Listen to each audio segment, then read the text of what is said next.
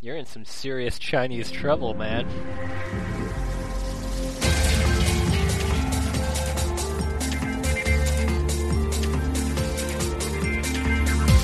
You're listening to Blue Yonder with your hosts Jim Jones, Honk honk. Peter Streets, Ruga Ruga, and introducing Aaron Hubbard.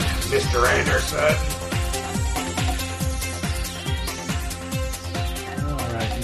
You cocksuckers. I was like thinking about calling the segment "What's Your Bliss." Well, I was going to say my Bliss is a stripper down at Dancers. Her name actually is Bliss. Obviously, geek related, and specifically gaming. Like, if it actually could be broader, it could be any geek moment that made you feel enraptured by it. Yeah, let's broaden that. How about that? God, you just opened the fucking floodgates, man. Yeah. You know, the other thing I was going to mention is uh, some of this can be. I, I think at least once a year I have at least one moment of geek bliss. So it's like I might even be talking about stuff more recently. But I'm just open up. Uh, you know, I was thinking about this. The first thing that popped in my head, literally, is there used to be an arcade in my hometown back in the late 70s, early 80s called Dr. Feelgoods. And, you know, it had Pac-Man and Missile Command and all these other games. But the one that was my favorite was Moon Patrol. You guys play Moon Patrol? Yes. Oh fuck yeah. And it I has, love it Moon has that awesome.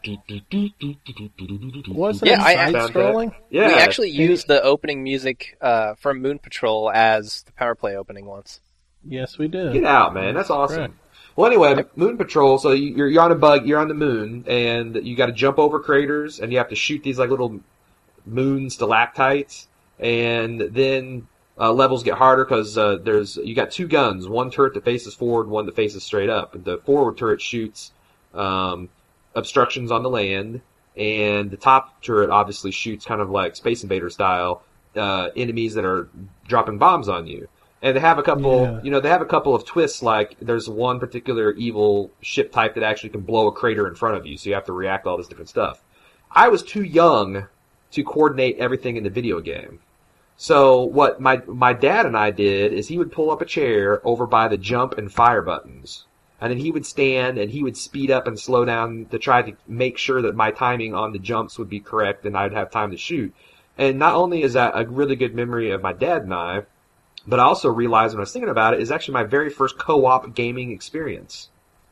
Because you know that sense like when you like we're playing a co-op game as we sometimes do, and when we all get die at the same time, we all kind of turn around and look at each other like, "Oh man, can you believe that shit just happened?" Or like my dad had and I had those moments like when that ship would blow a crater and the jump was literally impossible and we'd fall in and it had this awesome animation of like the wheels falling off and this explosion. Um, really well animated for the day. And my dad and I would just kind of look at each other and laugh and we'd be like, you should have slowed down. He's like, you should have jumped faster. But it was all like laughing and, and mock kind of frustration. And, uh, so, like I said, it, uh, that's kind of got it all. I mean, that was one of the very first, uh, gaming experiences I can remember, uh, at an old school arcade with my dad, first co-op experience. That's, that is definitely a moment of uh, geek bliss. I have not, but played that a handful of times. I believe at a, and I almost said Chuck E. Cheese since they changed the name, but I mean it's truly It's Showbiz Uh, Pizza Place. Come on. Showbiz Pizza forever. Yeah, yeah, I got a shirt that says that too. um, Fuck Chuck E. but Cheese. yeah, I definitely played that. I never played it um, co-op though. How old were you when you were doing this? I couldn't have been older than five. I was not in school, but I can, it's so funny what you can remember. I can remember the cigarette burns on the clear acrylic panel that that, that was on, you know, the, the keyboard surface was on because Cool you- teenagers hanging out. Yeah, because you smoking. smoking. There was like ashtrays on the fucking, you know, console dash there. cool Wow. kids in their leather jackets. Heck yeah, the Fonz hung out in the corner. But it was like, like I said, late seventies, early eighties, and uh, my dad used to get home from work, and we'd go there. He had the, the dude serve pizza and like beer and stuff, and we'd have a, a pizza, and then we'd play. My dad would let me play a dollar's worth of games. Man, a five year old Hmm. should not be drinking beer. Man, your dad's the coolest. beer, pizza, video games? Wow. I mean, that's the thing. It's like a lot of my. Sit down and play some Magic with us sometime. Well, I don't know. He's it Unroll seems, the seems like he's intrigued. seems like he's intrigued. But uh, so that was my moment. Uh, maybe you guys can talk about uh, something similar, or uh, I'm just going to pass it over to Peter for his moment. Um, one of the moments for me, there's so many, um, and I know we, we started out with gaming, but uh, and you know Jim's gonna hate this, but I would say one of my bliss moments was when I first was introduced to The Hobbit. Oh, Jesus. Uh, well, I, I, I got your back here, Peter. All right, Let it, so, let it flow. Uh, um, I I kind of hated reading, and I know we'll get into this maybe in a future episode of uh, That's Blue Yonder. that, that, but- that surprises the hell out of me because you read so much now. I just want the listeners to know that actually is that's as shocking as Jim announcing he hates fantasy. Well, um, I appreciate that, but it's true. Um, up until, you know, oh, well, I guess it's more years now than I'd like to recall, but it seems like recently, I used to hate reading. It was this chore, this monotonous, boring activity to me. but the thing that turned it all around for him, he met LeVar Burton in an alley. He, he won you over when he said, uh, "Don't take my word for it, Peter." but don't take. But um, bum. How did I fuck up the delivery on that? What the? That was going to be epic. Ah. Reading Rainbow! Oh. and then I was like, I Yep. can do anything. Um, it uh, it finally became interesting when I picked up The Hobbit, and I can still remember being in the same car as I as I exited the library with uh, with Jim Jones, and he opens a book and he looks at like a chapter, like Flotsam and Jetsam, or I I might be pulling that out of Lord of the Rings or something, and he's like, "What is this Hobbit?" he starts ta- talking about um, uh, Bilbo Baggins and his bucket of bobbits. and that was right around the time that uh, that the that the bobbit guy had his penis cut off. And, yeah, Are we going there? Is this where that's we're where it going? came from. That's where it All always right, goes. take- I'm pumping the brakes, but the crazy train's not stopping. uh, and despite this this afternoon of ridicule at my picking up the Hobbit to read, as he single-handedly tears to shreds every name of every chapter in that book, um, the most memorable being Bilbo Baggins, of course, and his bucket of bobbits. And to this day, I can still see like a, a barrel filled up to the brim with uh, water and severed dicks. And I, I see like a, a furry-footed uh, hobbit like taking it happily, gaily back to his hobbit hole to, to eat, or, or have some kind of a bobbing contest. A stew. He's making up a stew. if you will, of bobbits. Yep. So Bobbit uh, stew. I don't know how we, we went here, but there, to, to, to, You were at the wheel, there man. Back again. Um, I would just like to say that that book um, was one of the most entertaining, interesting books to me, and it led me right into the Lord of the Rings, and it's a debt that I'll always owe to The Hobbit because Lord of the Rings um, now is one of my favorite fictional universes of all times, and um, that's one of my bliss moments. I see. Jim, Oh, I I I don't know what bliss is. I've never experienced. Had experienced the bliss region of your brain removed. Yeah, I had it cut out when I was four. suck my bliss. Brutal. No, uh, Nice. I thought of several moments when we were discussing this topic, and most of mine, unsurprisingly, I think, are gaming related because I grew up around a lot of games, um, and that was a big part of my childhood. And so, a lot of these first experiences I had were with games, and like the first experience I had with a game, which I think a lot of people probably have a similar experience, is with Super Mario Brothers. Oh, yeah. Um, yeah, I mean that was a lot of people's first games. Yeah, I can remember. Uh, Uh, I can remember that as well. That that would be one of mine. Uh, just simply for the fact that my dad hooked it into the system. I, seems like a lot of these go back to us and our fathers, but uh, I can Yeah. remember it's my dad hooking in the NES system, and it like took forever. It was like, you know, go to your room. I don't want you touching anything behind the TV. I'll tell you when it's finished. And uh, Well, I think that was just partially your dad too. Probably. Um, being, but I mean, back then, hooking, you know, you didn't have these simple AV cables where you just No, no, plug, no. you know, match the colors and things. You actually had to unscrew, you know, the little fork pinned uh, uh, connectors Yeah, there. And not on the NES, but yeah, like on the Atari Twenty Six No, you totally had to do Well, it on the NES if you didn't have an AV in. I had one of the auto Yep. switch and RF. It's, No, you had the it's, coax. it's no, it's an. I, nope. Yeah. No, I'm I'm 100% sure on this. I've had NES systems within the last year. well, then I will say Yeah, I I needed an. RF adapter because my TV was too shitty to have a coaxial cable input. Yeah, so was ours. So was ours. Wow, We had to have okay. my, the- my the the TV I played the. NES on had a fucking dial. Yep, mine too. Yep. I think we had one of those at some point. What's the dial? Uh, well, kids, gather around on Grandpa's lap and don't get molested. But yeah, as far as Super Mario Brothers goes, I I just remember the first time I sat down and played it. uh, It was like something out of a fantasy world. It was it was literally the first game I had ever, the first video game I had ever played, and Wow.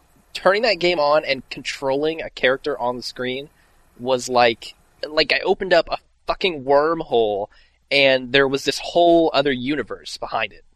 It, it was just something that blew my mind that you could possibly have this interaction with your television like that. Wow. Yeah, I agree. You're used to just static images. You're not used to interacting with anything. And it's Yeah, like, you're oh, used to I kind of being fed TV. yeah, here you are like, super creating the TV show. Yeah, it was really mind blowing to me as a child. And I think that sense of like wonder and anything is possible with this platform has kind of stuck with me, and that's probably why I'm a coder to this day. Um, because I just I I love that sense of freedom that it gives you that I can really make anything out of this. Yes, that's how I felt about books after watching Reading Rainbow. I think I think a lot of people listening would be able to say that they can share that moment with with uh, you, Jim, because I, Uh, I oh, know I yeah. can. It wasn't the first game I ever played, and clearly it wasn't Aaron's either. Um, but it definitely was the first game I played at home.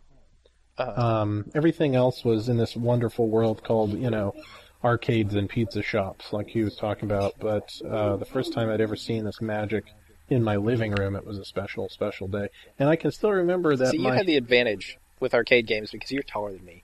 I, when I was like four Hmm. years old, I couldn't reach the arcade. yeah, See, my dad, when So I was it talking was about like- the missile, I told you he actually drug a chair over from the table, so I stood on the chair. yeah. yeah, my sister uh, was better than me at Mario Brothers. There, Holy taste shit! Yep. Taste it. And she picks up the controller and shows me how to do it. And I'm like, holy shit! When she got to the castle at the end of the fir- level one one, I was like, you just beat the game in like 30 seconds because I didn't have a concept of progression. right. You know, I didn't know there were levels. I thought that's it because I was so amazed at level one one. Right? I thought this has to be the whole package because I could spend hours, you know, jumping around and hitting blocks in this mm-hmm. first fucking area. And that was my first exposure to levels. Yep. And now you're grinding levels like it's your fucking job. Yeah, I am nine to five, man. I, I, I mean, I can clearly remember that being one of the most amazing things about Mario was the fact that it seemed like, how could you have more magic than level one one? Level one one is perfect. How could you possibly add to perfection? And the game had barely started. yeah, you had a lot more levels to go. It was actually beat the second Mario Brothers, which is really. Uh, we've talked about this in in uh, the old show Power Play about how it's not really Super Mario, Mario Brothers two. We got- Listeners, if you don't know that Super Mario Brothers 2 is not really Super Mario Brothers, I want you to shut the podcast off right now. yes, And don't you fucking listen to it with your filthy, filthy, ignorant slut ears again. We are keeping You're track not of worthy. shit. You're not worthy of our show if you don't know that fucking game was some fucking bullshit Japanese game hijacked with Mario to feed our American insatiable need for Mario's cock. Yep. What? I don't know what he's talking about, but it sounds good to me. It does Doki Doki too. Panic. Doki Just Doki Panic. never give up. hey. Yeah, we were fed a bunch of shit, and it's only because they thought the real Super Mario Brothers 2 was too similar to the first one. You can still play it this to this day as the Lost And Levels. too hard. Um, also thought it was I too have difficult. not beat the Lost Levels. That's the only way. I Because it's very to it. fucking hard. It is. It is very challenging.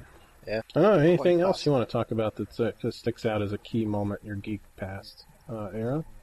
Um, yeah, I just want to add that Mario, similar, I've been kind of quiet, but it blew me away as well because growing up on the Commodore 64 and the Atari, you could have very well animated objects or you could have detailed objects, but you sure as hell couldn't have both.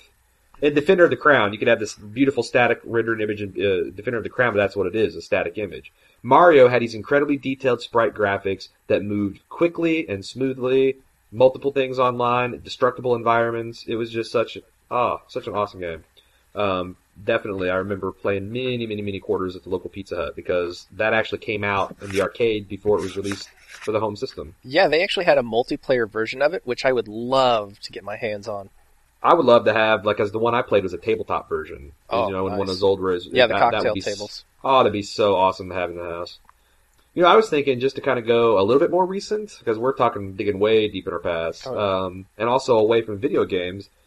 First time that I saw the movie Matrix, The Matrix in the theater. The what? And the movie The Matrix. What's that? The movie The Theater in The Matrix, right? Yes. um, but if you don't recall, they did this really interesting marketing campaign with The Matrix where you re- literally did not know what the hell it was about.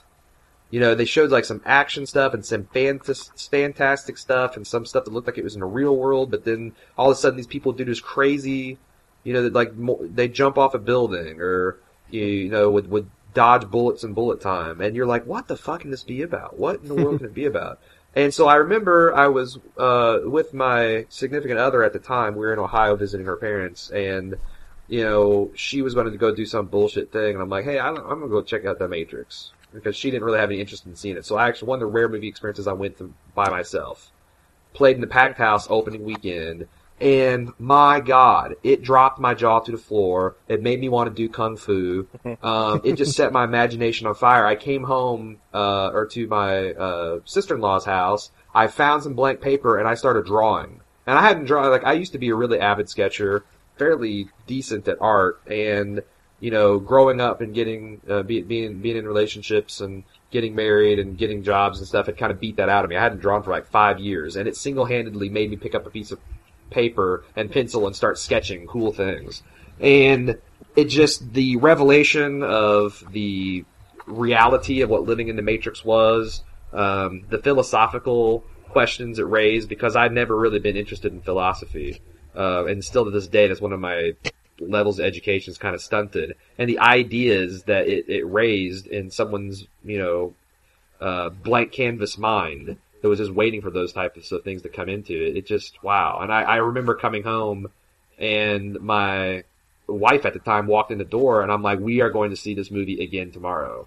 Not even really her cup of tea, and we went to go see it the next day, and it blew her away too. So, Man, you know, again, like. Star Wars, sometimes the sequels slash prequels can take a little bit of shine uh, off the original. But my God, the seeing the Matrix, the original Matrix in the theater for the first time, opening weekend, if you were not spoiled, was a kick in the ass. The one thing I can add to that particular uh, experience is when I saw The Matrix. It was the first time I'd seen a rated R movie in the theaters. And uh, that's so- a that's a good one to start with. yes, not only was that one of the best science fiction films I'll ever see in my life, but it was um, at the time, and we, we revisit this movie, all of us, um, a lot of times just to laugh at. Oh wait, no, dude. Oh shit! Sorry, did I spoil it? We, we we can't unleash that to the All right, world. fine. Uh, you have to we'll- bleep we'll that. forget I said that.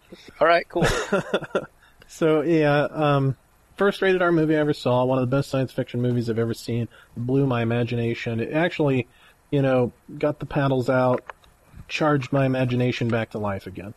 Um, I wish there was a movie that would come out and do that again because my imagination's dead. Um, but Have you seen Avatar in 3D? I have seen Avatar in 3D. Oh wow! Didn't you know? Uh, it didn't wow. tickle me. Um, it didn't suck on the same nut as Matrix did. The Well, first time for sure. Could you imagine Matrix in 3D No. on an no, IMAX I can't. I literally sh- cannot imagine that. My brain is especially, incapable. Especially since uh, the aforementioned uh, Oh would be Oof. Would in, in full 3D would be devastating. God. Yeah, I Computers imagine are that. incredibly fast, accurate, and stupid. Human beings are incredibly slow, inaccurate, and brilliant. Together, they are powerful beyond imagination. What are you talking about? So said about? Einstein, and I think that theory came through in the Matrix, except the dark side Ah, of that theory. What do you think, Jim? Einstein didn't know anything. I guess dumb as a box of overrated. rocks. All right, so Uh, the Matrix for sure. I was yeah, actually I- with Jim Jones. Yeah, we were we were together. We saw that one uh, at the same time, and yeah, I I would assume this is another one where everyone who saw that movie will have like the same experience where they were just literally floored by this movie. Not exactly. Do you remember someone we used to work with uh, at a retail store, Jim, named Chris? Uh, Chris- again, I'm ah, avoiding last names. Fat guy, bald head. Yeah, uh, I know Chris. Kind of cool. You know Chris. He hated the Yeah. Matrix. He left the theater God, hating the Matrix. That's crazy. what an idiot! He thought, Why did what he a ever hype. justify this to you? He said it was a big hype because um, Well, there was Um, a lot of hype. Yes. well- Does that make it bad? w- uh, this was his. He's a hipster. He's a geek hipster. God damn it! this He's is- not even a geek. He's an asshole. wow. This is your Gerstmann. Yeah, hey, if he Yeah. doesn't like the Matrix, he's an asshole. I, Plain and I simple. kind of think he's an asshole too, just for not liking the Matrix. But I still think he's a cool guy.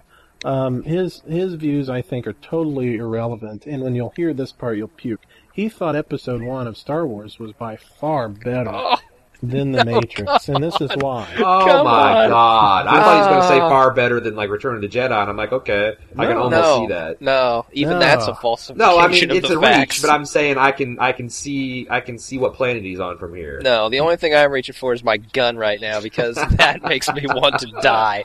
Just the thought that someone could possibly like that movie more than The Matrix. Jack Yeah. into the loading program, man. You get. Uh, if, tank if you're get- under if you're under ten, maybe. No, he was. He, he's like ten years older than us. If you're a gun, No, I gun, I, I get possibly. that. yeah. Yeah. So I mean, what what his opinion on it was is that when it came to like visual effects revolution, he thought that Oh, took go- place in episode go. one.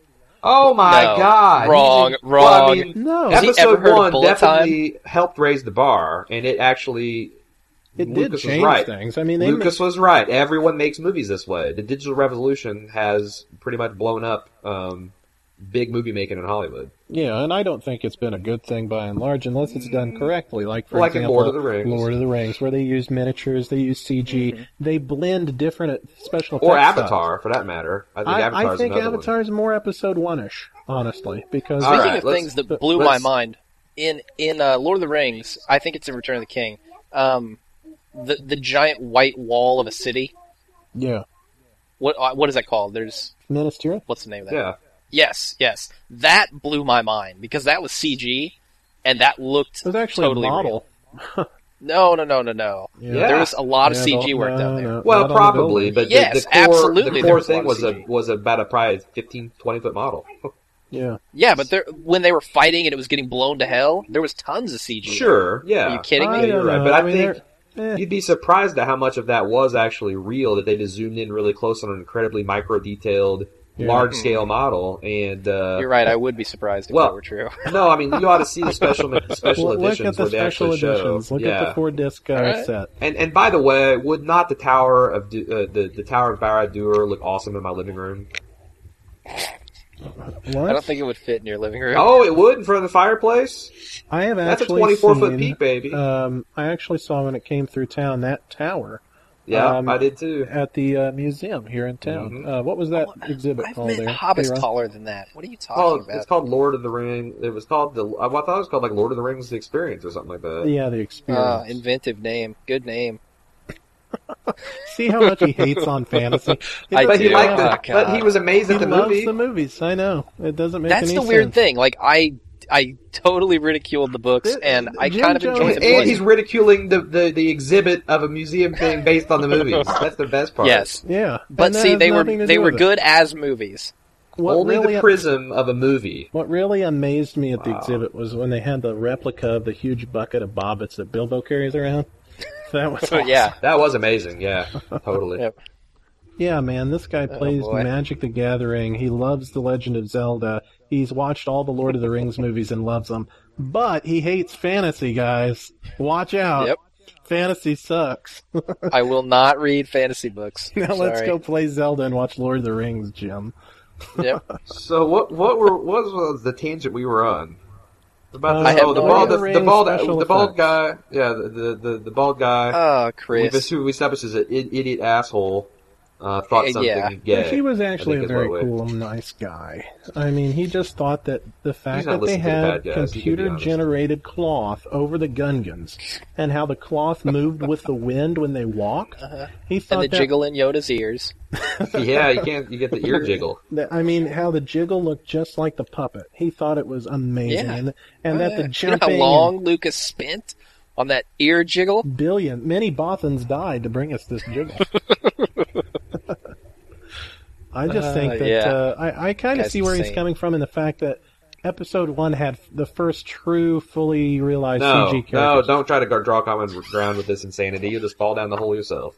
I guess. I mean, how deep does the rabbit hole go? I mean, the Phantom Menace special effects were good, no doubt. I think they were a little Sure. too clean. You know, I, I missed the kind of gritty model look. But Matrix sold a reality. At, at, you, you actually forgot there were special effects. I actually think Bullet Time is the worst special effect in the movie because it's the one thing when you see it, it consciously takes you out of the movie and makes you realize, oh, I'm watching a movie. Yeah, but when Because they're the other jumping stuff- around on the walls and No, the wire Flipping fu was and- done yeah. so well. Mm-hmm. fantastic. Yeah. It's so incredible. The wi- and I think wire fu has been done really bad and really good in, in years since. But that they they made it outrageous, but not so outrageous that you didn't believe. Mhm. Like you see some things now where like people bicycle kick over like a football field, like cha cha cha cha. You know Yeah, that looks stupid. But That's the stuff what that they did, you know, in the Matrix, I thought was was believable. Yeah. yeah. I, I think- that that's the kind of stuff that pulled me out of movies like uh, Crouching Tiger, Hidden Asshole. Yes, didn't like when that they started movie 'cause- dancing on bamboo. Yeah, when they're s- flying around, like I, I don't know. I just couldn't get into that movie. I mean, they definitely weren't touching the twigs they were walking on enough to sustain their body. Exactly. I mean, that, Yeah. that I actually thought that idea was awesome, but they didn't have the wire fu necessary to pull it off. Right. I agree with that totally. And the Matrix did. The Matrix also, uh, just thematically, was just a. Ba- it was so much cooler. I mean, having people in leather coats with machine guns and Oh, fuck martial yeah. arts and Running from Men in Black that had giant fucking desert eagles and new kung fu. Uh, Oh. Absolutely amazing. And the, what blew my mind in Matrix was the themes of the picture. I mean, you have this whole Yeah. idea that humanity is is under a spell, if you will. They're baffled. They they don't realize the world in front of them is completely fictitious.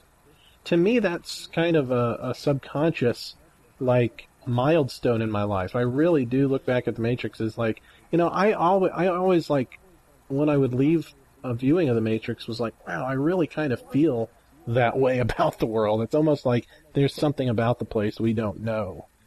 Also, too, one of the most shocking moments in movie history is where, at the beginning of the film, um, Trinity's running for that phone booth. Yes. Yeah, oh yeah. And there's a fucking truck rearing its Right. engine, ready to and smash you're like, her to this death. is a damn important phone you're- call. Oh, I was like, God, take a message. What the hell could it possibly be? I mean, order a pizza from Domino's instead of Pizza. Hut. Let it Right. go. What Right. could Yeah. it possibly be that's worth your life? And you don't even get to talk to them. No. Oh my God! Like- like you thought like like, they killed man. her, but but she got by with picking up the the phone off the hook. You know, Right. God And maybe it's like, and I was thinking, it's phone. like, what did did she like transfer some kind of knowledge that was like, were those the Death Star plans or something? I mean, is that going to be some moral victory? It was the Guinness World Record for longest telephone ring, and uh, she spoiled it. And then I started thinking, well, maybe they just killed her to show like anybody can die in this movie. Yeah. Trinity's You know? actually a boss. It's kind of like from the original Psycho when they killed uh, what's her name, Janet. Jackson. No, this big movie star they cast in this in Psycho, and she was killed. She was the very first victim, right. and then Yeah. that set that like Hitchcock knew that would like put the reader on red fucking alert because oh god, anybody can die. Right. Mm-hmm. Nothing's There's not, sacred. yeah, yeah, Yeah. Yeah, I think that's an excellent way to ramp up the tension, and it definitely gets your mind working. Like when I saw that scene, my mind was on for the rest of the movie. Like let's I, shoot Jim in the head. what? Then let's shoot. Let's shoot Jim in the head right now. That way, the podcast listeners will know. Fuck, anybody can die. Anybody on this cast, no one is safe on this. no one's cast. safe. Tell Jim was the director. Pow! Bam, he's gone. And I am Peter. and then there was Wow. one. Click, click, click, click. No. All right. Uh, so One of my bliss moments was when I was shot on the podcast. Didn't see that. turns out there coming. is a heaven, and I snuck in somehow. Oh, anyway, God. yeah, we can talk about the Matrix for literally hours. Yeah. Future podcast session. I would actually like to talk about the Matrix trilogy and how oh, we will. I've recently watched it again, and I went from being di- disappointed in the tr- sequels to actually now when I saw them again after literally years of not just watched them straight through to being walking away slightly impressed. I'm not going to say they were as good as original Matrix or they fulfilled all the potential or answered all the questions, but I think the questions they did answer and, and the things that they did raise are interesting of themselves. Once I got over the disappointment, that actually that the real you know my expectations, the real movie stepped forward, and I think the real movie's good. Yeah, I would just uh, like if I could say something to that, Aaron.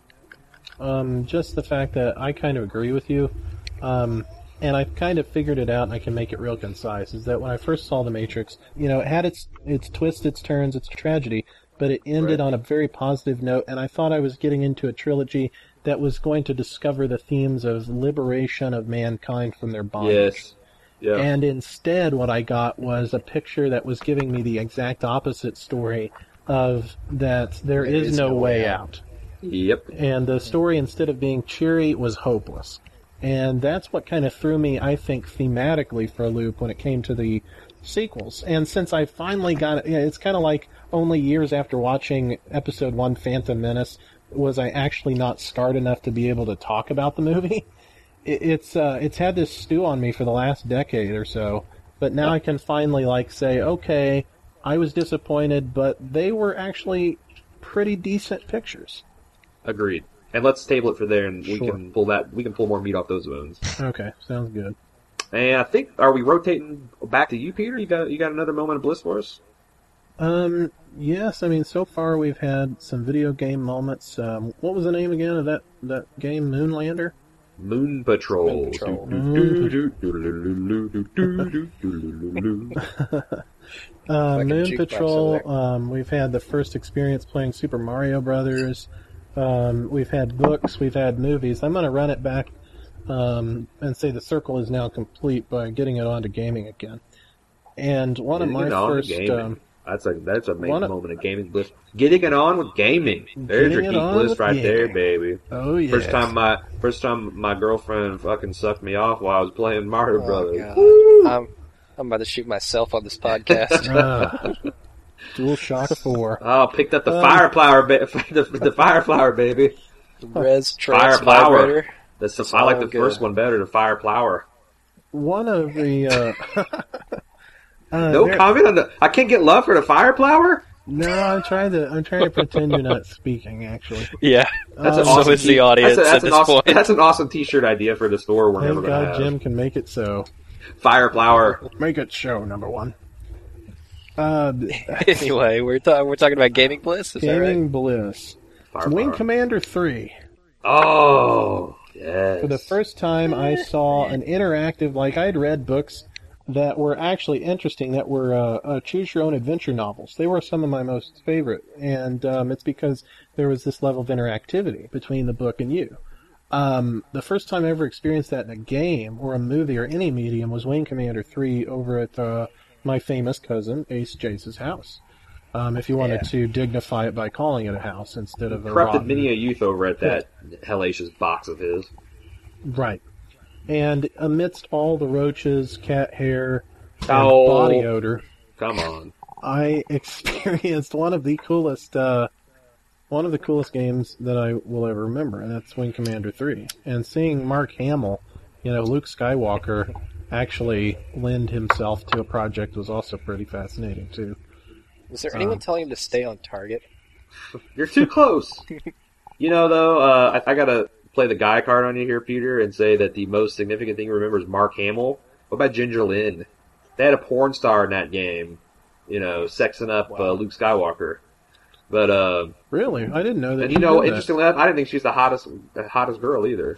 Wow, I'm So, gonna have to look this up now that I Yeah, have. Ginger Lynn, Wing Commander 3. I will say that I agree, and I was a Wing Commander fan back of Wing Commander 1. I mean, I remember me and Ace Jace's cousin, Nathan, we rigged up this computer that was barely powerful enough to play it, didn't have a sound card, and got it to run in its most limited mode, and it was just so awesome. An outer space flight simulator. The last one of which we played was Elite for the Commodore 64, which is a wireframe vector-based graphic game. The graphics sucked, and we played the shit out of it. Here's this thing in beautiful 256 colors, VGA graphics. Uh, we got an Audigy sound card like the ne- that next weekend. We pooled our money, and all this beautiful MIDI music was streaming out the speakers. This realistic sound effects. It had a story uh, with like you know The Hollywood uh, nicely nicely rendered cutscenes. I'm not talking about Wing Commander 3 yet. I'm saying this is how Jones I was about the original Wing Commander. And Wing Uh. Commander 3 came out and it had a modern spaceflight engine. It had this really well done, big budget special effects, quality. I mean, way better. Uh, I'm not sure what compression format they used, but it w- looked so much better than any digital video you'd ever seen in a game before. Um, it spanned like four discs, CDs at a time, which is like unheard of. It had at least two plot twists that were amazing. And it also spawned one of my very favorite video games, which didn't have this quite uh, the same level of bliss because it was kind of more the same, only better. It was Wing Commander Four. The Price of Freedom is in one of my is definitely in my top ten for video games. The Price of Freedom. My God, that's a generic title. it's like Resurrection or Returns. Or Phantom Menace. or Attack of the Clones, The price of freedom is eternal vigilance. or Return of the Jedi, or Revenge of the Sith, or Revenge of the Jedi, or Return of the Sith. What is it? I have a Revenge shirt of that the says Sith. both. Um, that that, and I also wanted to remark about how, um, I don't know. I, I mean, I guess we only get one per go, but I, I had two this time. The other Uh, was uh, Well, I got. I think I got another one too. So why don't we just let's go around for one more round? I think we got the time. okay. One more round. Let's uh, All right. let's pass the Kick it to bottle on Jim. to uh, to Jim Jones. One more round. I will always have one more round. I haven't done the father son bonding stories yet, so I guess I could do one of those. All mine go back to my childhood. I guess I had some of my most fond moments of gaming back when I was a kid. But we used to go all the time. We used to go to Toys R Us. Mm. Uh, and Toys R Us, I don't know how many kids today know really what Toys R Us is or was in the, in the time because I think it's just a hollow shell of what it was back in the 80s right now. I haven't Um, been since the '80s, so yeah, it's been a while since I've been, but last time I was there, they they don't do things the same way. For instance, one of the things that I loved about Toys R Us when I was a kid, and we were going to look at video games, is Toys R Us never had video games on the shelves. Toys R Us had a wall they had like those flip had card uh, deals. yes envelopes and flip cards with like the cover of the game yeah. printed out, and you you would look at the game if you like it had the front and back. You could flip it over and read about it all and see the pictures of the game and everything. and they had and those then- tickets. Yes, and then and then it, it was if you like a liked damn furniture game, store. you grabbed the ticket from Yeah. the, the pouch and you took it up to the front, and they got the game from behind the counter. Ah, I totally forgot about that until you just and the, the moment you said they don't have normal shelves. Yeah. I was like transported back. A- and that's not the case anymore. Now they have them all out there on the shelves, just like any other Probably retail behind glass that you can't touch or flip over or anything. Yeah, yeah. But, for the some reason, product's there. I don't understand why that was such a big deal to me and why I loved it so much. Because I did it too. would really be better to have the game there to look at, right? I mean, you would think, but it, for some reason, I loved these tickets, and because it, always felt like I was getting a treasure when I got this ticket and took it up and redeemed it. It was like almost like a game in its A in and of itself, right? Yeah, you're you're redeeming a prize like a, you got it from Skee Ball. and Yeah, so, there's like, this, there's this mysterious excitement that could come with it. for sure and and one of my well many of my fondest moments are just like going with my dad and looking at all the games i can remember how excited i got about these games and my dad was right there alongside me because he i mean he didn't play a lot of games but he just loved to like the whole atmosphere of it like getting us games and watching how much fun we were having i'm sure you guys have the same experience with your kids now Oh yeah. where it was something that really makes them happy Very makes similar, you just happy not as frequent. We were poor. Well, yeah. My my dad bought tons. I think when we were growing up, we had like seventy five Nintendo games, which i- if That you, is an obscene library. it, it, I it think- really was. There were kids had who literally had three. Yeah. Yeah, I had like four games for years. Yeah, yeah. So I were mean, precious. And that's why I say we did this a lot, and I remember it because we would always go to Toys R Us and get new games, and and, and that was just something that I really loved. And to go along with that, um, another game related thing with my dad, what he used to do when he was getting us games is he would, if we weren't there at the store with him, he would get the game, he would bring it home, and he would hide it somewhere in the house. Uh, so someplace you'd stumble across it in, in everyday activity. No, no, no, no, no. He would make it into like a scavenger hunt. So he he would like hide all these different games and toys and stuff in the house, and we would have to go find them to find our present. And, and it it really like like picking up a ticket and redeeming it became a game in and of itself. And I had a lot of fun with that, and I just remember it really fondly. Something I'm gonna try with my kid. That Because it's a like good idea. kids are like so it. easy to inspire joy in that it mm. becomes addictive. Like you're like, man, how else can I make him have that sense of wonderment and fun? Because like Yeah. as an adult, you have to be whipped up into a frenzy to experience that kind of just easy joy and Yeah, you get jaded. Yeah, I mean, it's like it's a way to experience it secondhand by seeing how just ri- ridiculously happy like tickling them makes them, or chasing them. You Mhm. know, my God, kids love to be chased. They go insane Yeah. with with pleasure for do. being chased. You don't even have to catch them; just chase them, and they just giggle and like you think they're gonna fall down. They're running so fast. It's crazy. Yeah, I don't feel that way unless I'm on my third needle full of heroin. Yeah, no joke. Uh, to be a kid again. Yeah, so that is one of my bliss moments. Pretty awesome. And a great idea. I think I'm going to also, like uh, Aaron, take that up as a pastime to pass along to my next generation here. Yeah, I know I certainly enjoyed it.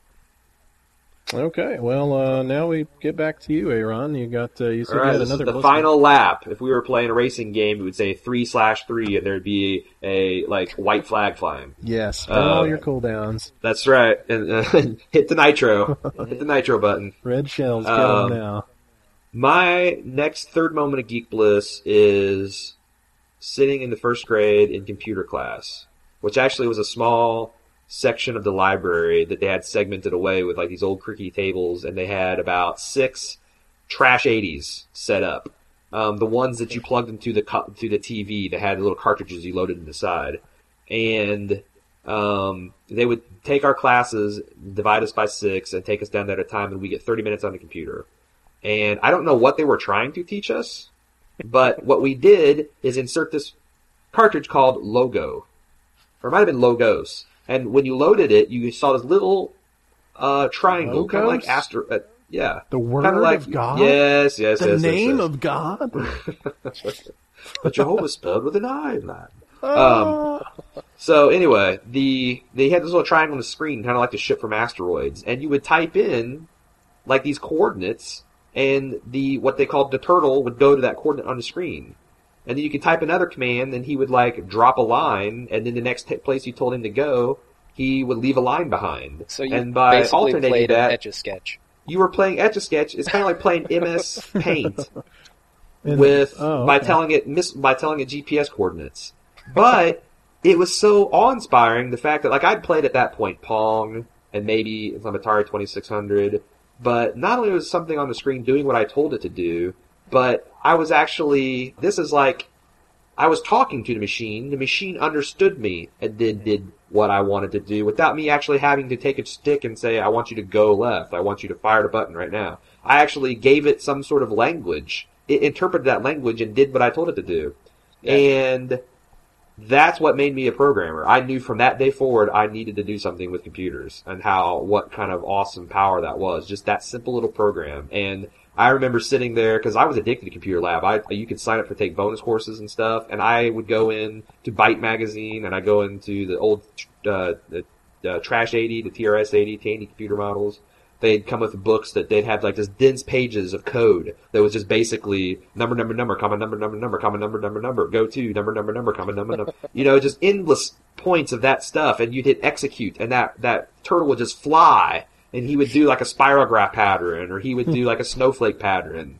And it was, I, I, I would have to spend, and, and again, you didn't have any way to save. there was no yeah. disk. It was just a cartridge. It was read-only memory. And if I didn't get that damn thing typed in before the class was over, teachers, time up! Power off your machines! I was like, no! So it's like, it was always a race. And if I could get it and get like a snowflake plat, that felt so satisfying. And, uh, again, that's what made me the, uh, that, that's what spawned my entire somewhat illustrious career in IT. Yeah. Uh, the fact that, uh, I played Logos on a Trash 80. Wow, that is definitely a geeky experience. Uh, so that's my third moment of bliss. Uh, Peter, you got another? Uh huh. I was thinking of uh, when uh, there there are certain degrees of of gaming um, interactivity that people remember, and I can recall recently hearing uh, a keynote address of uh, Wil Wheaton at PAX 2007, where he is uh, quoted as saying, "You know, he we'll remembers." soon have an exclusive interview with. We hope. Um, uh, how he remembers back in the 1980s in that uh, smoke-filled diner bar, wherever it was, he, he first heard a computer talk to him um, because it was uh, it was old. Uh, Satan's Machine. Hollow, wasn't it? uh, no, it was uh, Wizards of War or something of War. It was Oh, oh, it wasn't Satan's Hollow either. It was, uh, insert that? quarters now. Yeah, you yeah, know, yeah, yeah. And um, yeah. he was just uh, going on and on this passionate description of his first experience with a, with a game interacting with him in the way of it speaking to him. And I can remember a similar experience, although mine's kind of later on in 1998 when I sat down and I put in uh, Metal Gear Solid in my PlayStation 1. This is the first time I had played a game on the DualShock controller. The first time I had a controller that not only had two joysticks, but also had some kind of a vibration or rumble feature, and I thought that was kind of a gimmick, and didn't think much of it until I played Metal Gear Solid. And in that game, they used the rumble feature to some astounding uh, effect. I mean, like there was this one scene in the game where uh, the main character, one of the main characters, Meryl, she gets uh, possessed by one of the villains, Psycho Mantis, and she falls down, collapses to the floor, and I'm all kind of really concerned about her well-being more so than almost any character I've I've gamed with up until that point because these characters were real. I mean, they were well written. They had great personalities, great voice acting, and uh, I can remember when um, you see Solid Snake reach down and touch um, Meryl's neck, and you can feel like I'm wondering if she's alive or dead. And he reaches You down, can feel the pulse. um, touches her neck, and you feel her her heartbeat in the controller. That's no really cool. way. And That you- is rad. I was like, holy shit. And they didn't say a word. He just silently feels her, her neck. You feel the pulse, so it communicates to you, the gamer, that yeah, relax, she's okay. And then he takes her, his hand off her neck, looks back up at the villain, just no emotion, doesn't reveal anything through the sound or his expression, and then the fight begins. I wonder and if anybody like, wow. missed that cue. Like they were, they put down the controller to grab a bag of Cheetos or something. or some controllers don't support vibration. like I have a Nerf, I have a Nerf Oh. Dual Shock that doesn't. yeah, the original Yeah. PlayStation didn't. The original PlayStation controller. Unless you had the unless you had the add-on or the newer con- controllers, yeah. That'd be a very like- confusing moment later in the fight then when he tells you to lay the controller on the ground and he like makes it like ra- like he rattles it and it's he's supposed to do it would something do with nothing. you just sit there staring at a controller. Okay, now what, Snake? Thanks a lot, jackass. I can read your mind. um, just a, an amazing. It's the first time that uh, I actually had the plot of a game communicated to me through that medium. I can't think of a better use. Actually, Well, plus your hands were his hands. I Yeah. mean, Yeah. that totally almost broke the fourth wall, and you you talking about immersion. I mean, like I said, that's one weak area in my gaming history. The like PlayStation, um, uh, Nintendo 64 through PS1, hardly played any of it. So it's like that, and, and that's one of the reasons I played the original Metal Gear. Thought it was fucking awesome, and Nintendo. I haven't played any of the newer ones because I, I I feel like I can't play any unless I play the first, and the first one's PS1. So Yeah. the first Metal Gear Solid game, I think, is the best of the Metal Gear Solid series. Because I know that all of us have the same skill, and that skill is if we are playing a game that was 20 years ago, I think uh, Aaron, uh, me, you, and uh, Jim all kind of consider what we're doing um, with that in mind, with the fact that it's uh, whenever I play a Yeah. Nintendo game, I'm not like this game. Graphics suck, you know, because I every once in a while I will. yeah, I can compare them too, but most of the time I just appreciate when it was made and how Sure. great or terrible it was for Sure, the for time day. that it came out in. Right. And if you can do that with Metal Gear Solid uh, for the PlayStation One, then that's a that's a hell of an experience. I'd, I'd say even to this day, um, it's one of my favorite games ever made, and uh, that was one of the best. It was the first time I'd ever had something that I was vitally concerned with in a video game communicated to me in in this new way. I mean, I'd I'd had games talk to me. I'd interacted with them as far as the you know like Wing Commander where you have the choices. I've I played games with joysticks, with keyboard and mouse, with trackballs, with you know I had done all of this, and then finally I'm getting to interact with a game through this what I thought was a, a relatively benign, unimportant rumble feature. Yeah, so Yeah. when Nintendo comes out with Smell-O-Vision, Oh, just you wait. know, just be ready. Oh, God. Be We gauging smell- one at a WarioWare. time. I don't want to play WarioWare with that feature. Wario's ripping farts in my face. Oh, God, I'm having to that was wave him away with the wand. My moment of geek bliss was when the game when the game first stunk at me. yeah, first time I smelled Mario's farts.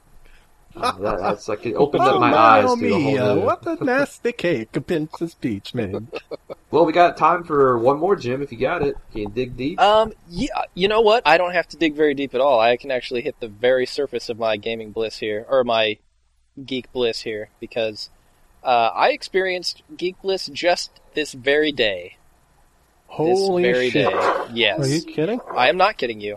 Don't Um, bullshit our listeners just because it's a podcast. It's supposed to be real. I mean, their ears are full of shit already. They're listening to us, but um, yeah. Today I was watching. I'm. I know both of you have seen this. I was watching Plan 9 the from final outer space. episode. No. Uh, although they're remaking that, have you seen the previews for Plan Nine movie? no, I have not. oh my Serious? god. you need to see it. It looks amazing. Oh god, I gotta see like it. I, I'm Damn, not even joking. it. It. looks like a fantastic movie. oh, I can't wait. That's going to be awesome. Anyway, that that's not my geek bliss. Both of you have seen this. It's the final episode of Star Trek: The Next Generation, the two-parter. All good things. Uh, all good Yeah. things. Yes. yeah. All I have things. to say, I, I watched that just today, and I have to say that may be one of the best series finale shows I've ever seen.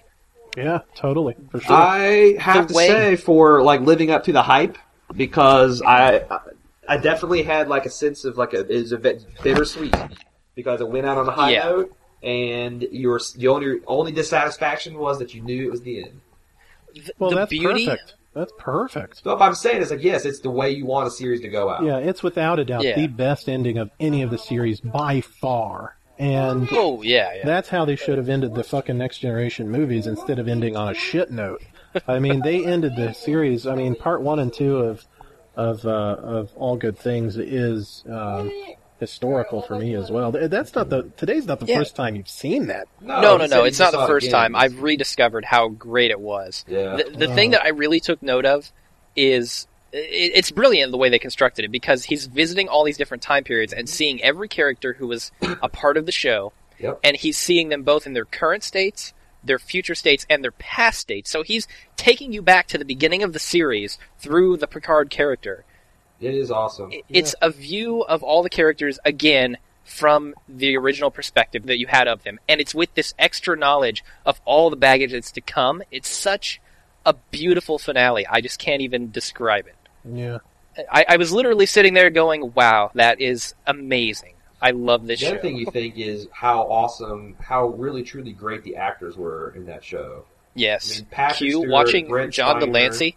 John, I mean, the big three they're delivered. Uh, Patrick Stewart, Brent Spiner, and John de Lancie Mhm. just were on fire.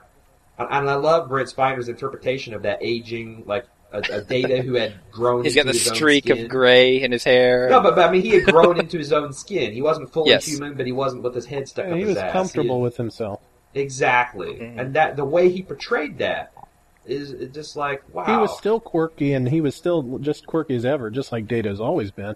But he didn't care. Yeah, he, he didn't feel like ways. he But- wasn't awkward about it. And you think of one note characters that Star Trek's had before, like uh, Tuvok is the one that springs immediately to mind, fucking Neelix. He could have been a Tuvok.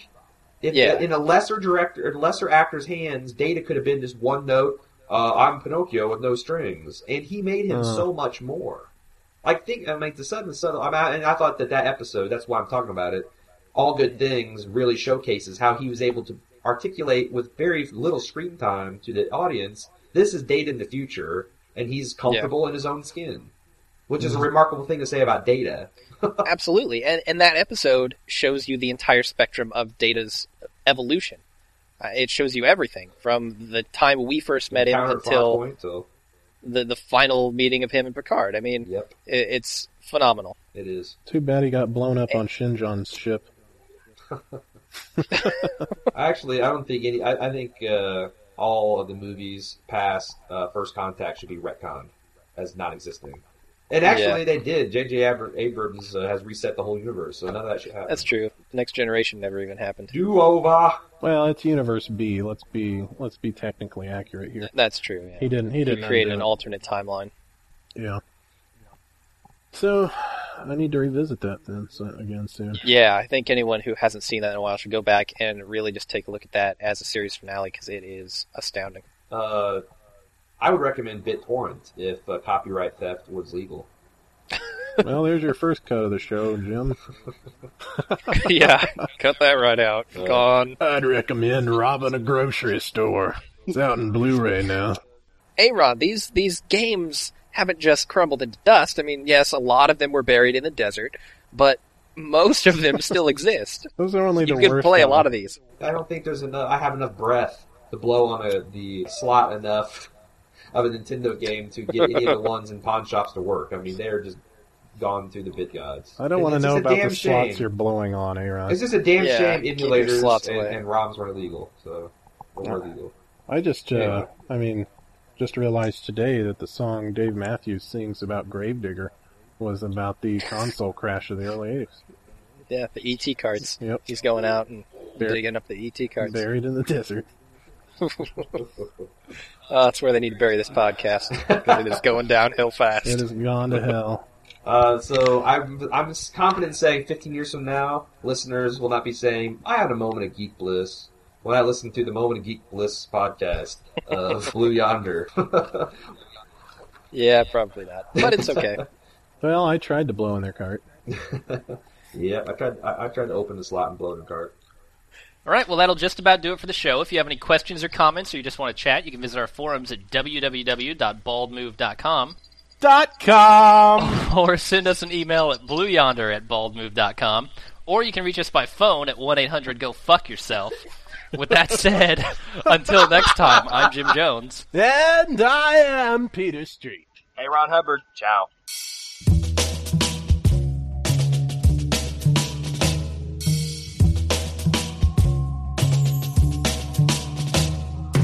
Met her at the Star Wars convention. Did I mention she was looking for love? I had to call her bluff. Lady, you don't mean how that sounded. That thousand pound dude in the no fat chick shirt's astounded. Thought she'd take it back. Revoke, rewind, rescind, retract. You heard me, she said. I'll take any man here to descend to the cave where you conquer the fear. And I'll steer you to the side to force you to choose. Somebody's man enough here now. This girl, you have to understand, would not look out of place on the arm of an attractive man. So the geeks in attendance got jaws on the floor. One extends his saber, but he tripped on his cloak. I stepped to the front, then I spoke. I ain't spitting game, look, I got a Wookiee hat on, but these guys here are used to getting spat on by girls. See, you put them in shock, and this ain't the right con to quote Mr. Spock, but it's highly illogical to me. Girl looked me in the eye, said, Is your mind free?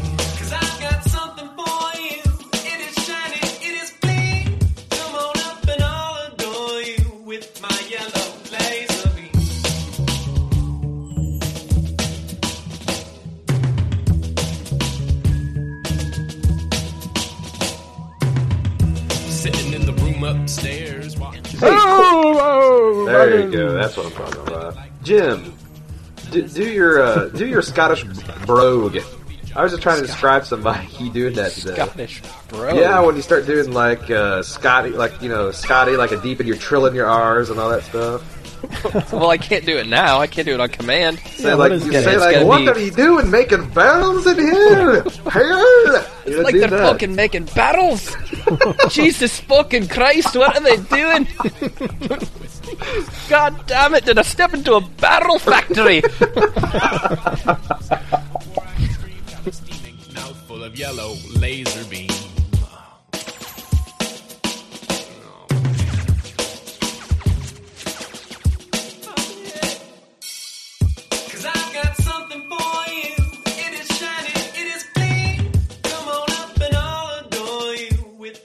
Think the whole idea of like muting me saying that about the yeah, thing, that's Yeah, a really good mute idea. You actually have to, Yeah. you know. Like, Yeah, yeah. that's a fun idea. That's because like if they're listening, like what the fuck could he possibly be saying? right. What don't we know about the Matrix already? And they'll want to see the. And fucking what is this TSP? TSP thing? Yeah, Yeah. yeah. That's a What great. is this TSP you speak of? Yeah, it's a good the- way to build interest in our other properties. Oh, And I oh. think like, and I think because I really do think that's a bomb to drop on people. Like once you see the, you can't unsee them. it's it's real. It's real. It Oh, it's cannot real be as it gets. unseen.